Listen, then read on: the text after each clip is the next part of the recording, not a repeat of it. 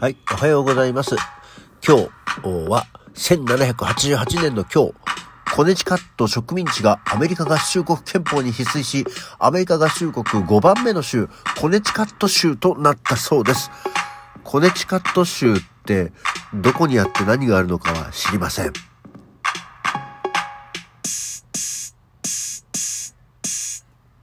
改めましておはようございます。1月9日月曜日午前8時40分、起き抜けラジオ西京一でございます。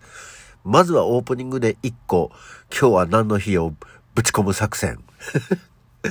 コネチカット州ってどこのなんだ？全然わかんないですけどね。はい。そんなわけで今日のもお休みでございます。今日は、えー、間違えちゃいけない月曜日ですね。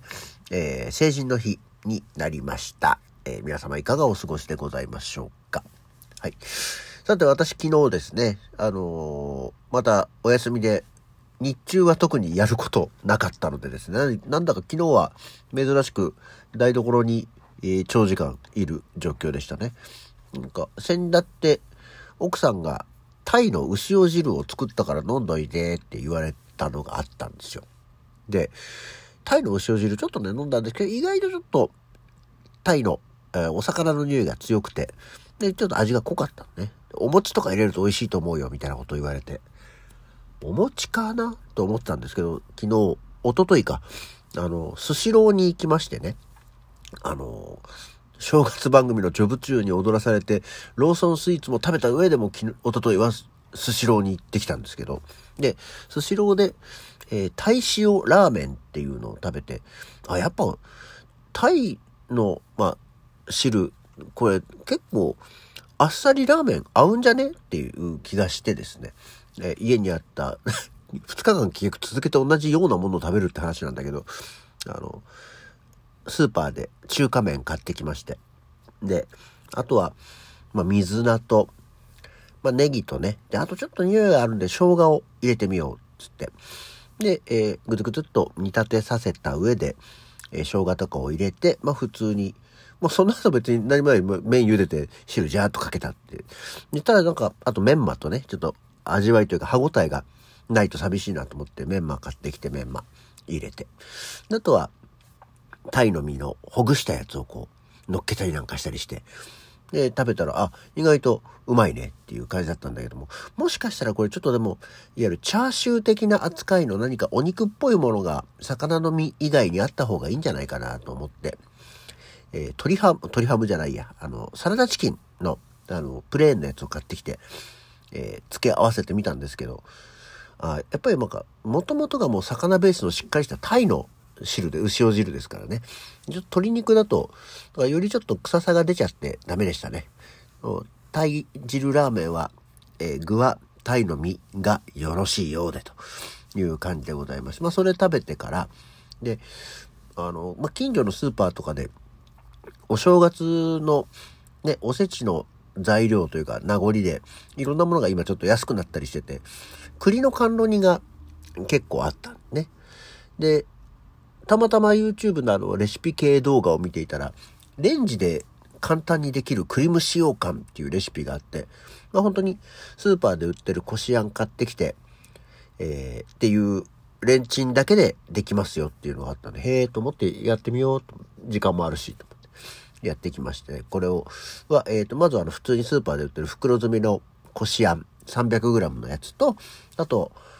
えー、本来はなんか 200g のレシピだったのね。で、あんこ 200g のレシピで言うと、こしあん 200g に薄力粉 15g、片栗粉 15g、で、まあ、お砂糖、黒糖の方がよりちょっとぐっと味が締まるよっていうことで、まあ、お砂糖を 15g。で、えー、お湯 60cc かなんかでやるって言うんだったけど、まあ、300g のあんこだったから、ちょっと増やそうと思って、薄力粉22で、えー、片栗粉22、えー、お砂糖も黒糖にして22、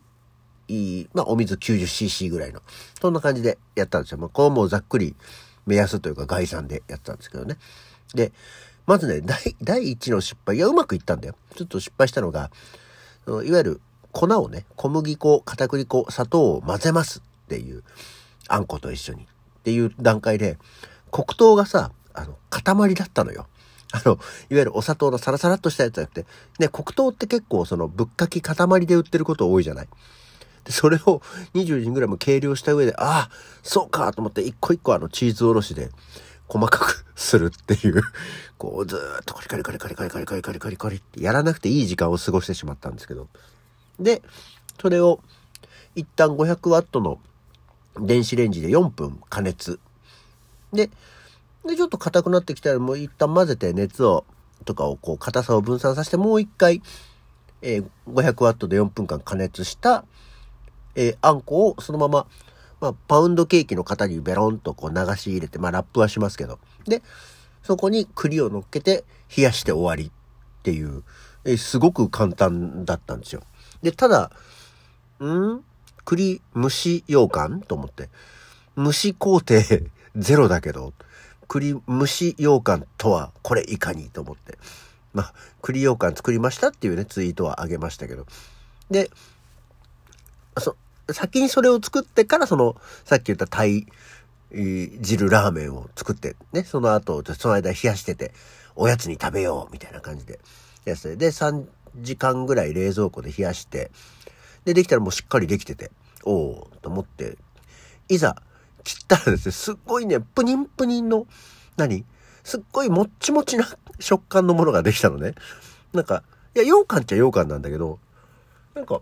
それにしても、なんか、もっちもちだな、これ、と思って。何がもっちもち成分だったんだろうと思って。これ、片栗粉がちょっと多かったのかなって片栗粉って入れると、もちもちするんだっけ？って思いながらですね。まあ、あの、美味しくいただいて、まだ。で、もう本当に、ちょっと一切れ食べるとですね、結構、ガツンとってまだいけないけど、満足する感じの量だったんで、まだまだ残ってて今日これをね、いただこうと思っております。意外と簡単だったので、もう本当に今言った工程、手順だけで簡単にできちゃいますからね。えー、暇な時と、ちょっと羊羹食いてえなっていう時に、ただあんまりこしあんをさ、常備してる家ってないよね。栗とか。な、羊羹、栗なくてもだ、羊羹を作ろうと思えば、なんとなく簡単に作れることは分かったんで、干し芋とかまあ、さつまいもふかしたやつとかでもいいのかと思って、あ中にいろんな、そういうちょっとホクホクとしたものを入れると確かに美味しいよねっていうのが思いながら、えー、えー、作ってみましたので、ぜひね、あの、皆さんもお試しいただければと思います。で、えー、昨日は夕方から、え所属のアクアモードプランニングの、え劇団会議、および新年会というのがありましてね、えもう、劇団化してからのアクアモードプランニング、今年で10周年？去年が10周年？とか、もうそのぐらいの節目の年なので、まあ一回、歴史を振り返りましょう、みたいなことで、まあ松本さんが、まあもう今、生き証人としては松本さんしかいないんで、えー、代表作演の松本隆がきちんと資料を、えー、もう歴史資料をですね、作ってくれて、それを振り返るっていう話をを増してきて、へーって言いながら、えー、あまりにも歴史が膨大なために、えー、全部振り返れないっていう、そういう状況になりましてね。で、その後、えー、新年会ということで、本当に久しぶりに、あのいわゆる居酒屋に行って、多人数で会食をする。まあ私はお酒は飲まないんで、ほぼ飲まなかったんですけど、っていう席に着きましたね。なんか、こんなに、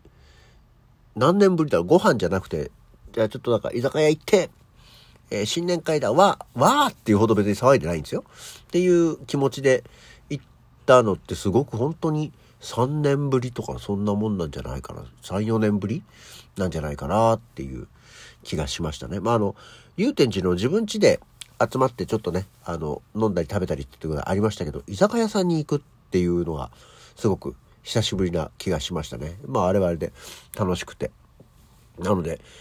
えー、本当にこれも久しぶりですよ。だからいわゆる、まあ、みんなとの飲みの席で、えー、帰ってきて、1時ぐらい、まあ、終電前ぐらいに帰ってくるなんていうことがすごく久しぶりだったんで、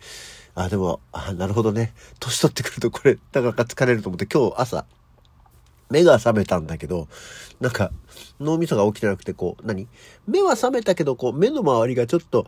ほわっと暖かくて、あれまだ眠いのかなこれみたいな感じでね、起きてきましたけど。まあでも今日も一日お休みなので、よかったなと思っておりますし、そう、その歴史の中で振り返ってて、あの、うちの息子が、えー、感激前の報告で泣きながら私に電話がかかってきたっていう事件というか出来事があって、と、あんな、あの時泣いてたうちの息子は明日成人式ですよ、みたいな話をして、へーっていうね、なんとなくみんなで、えー、子供の成長をひしっと感じる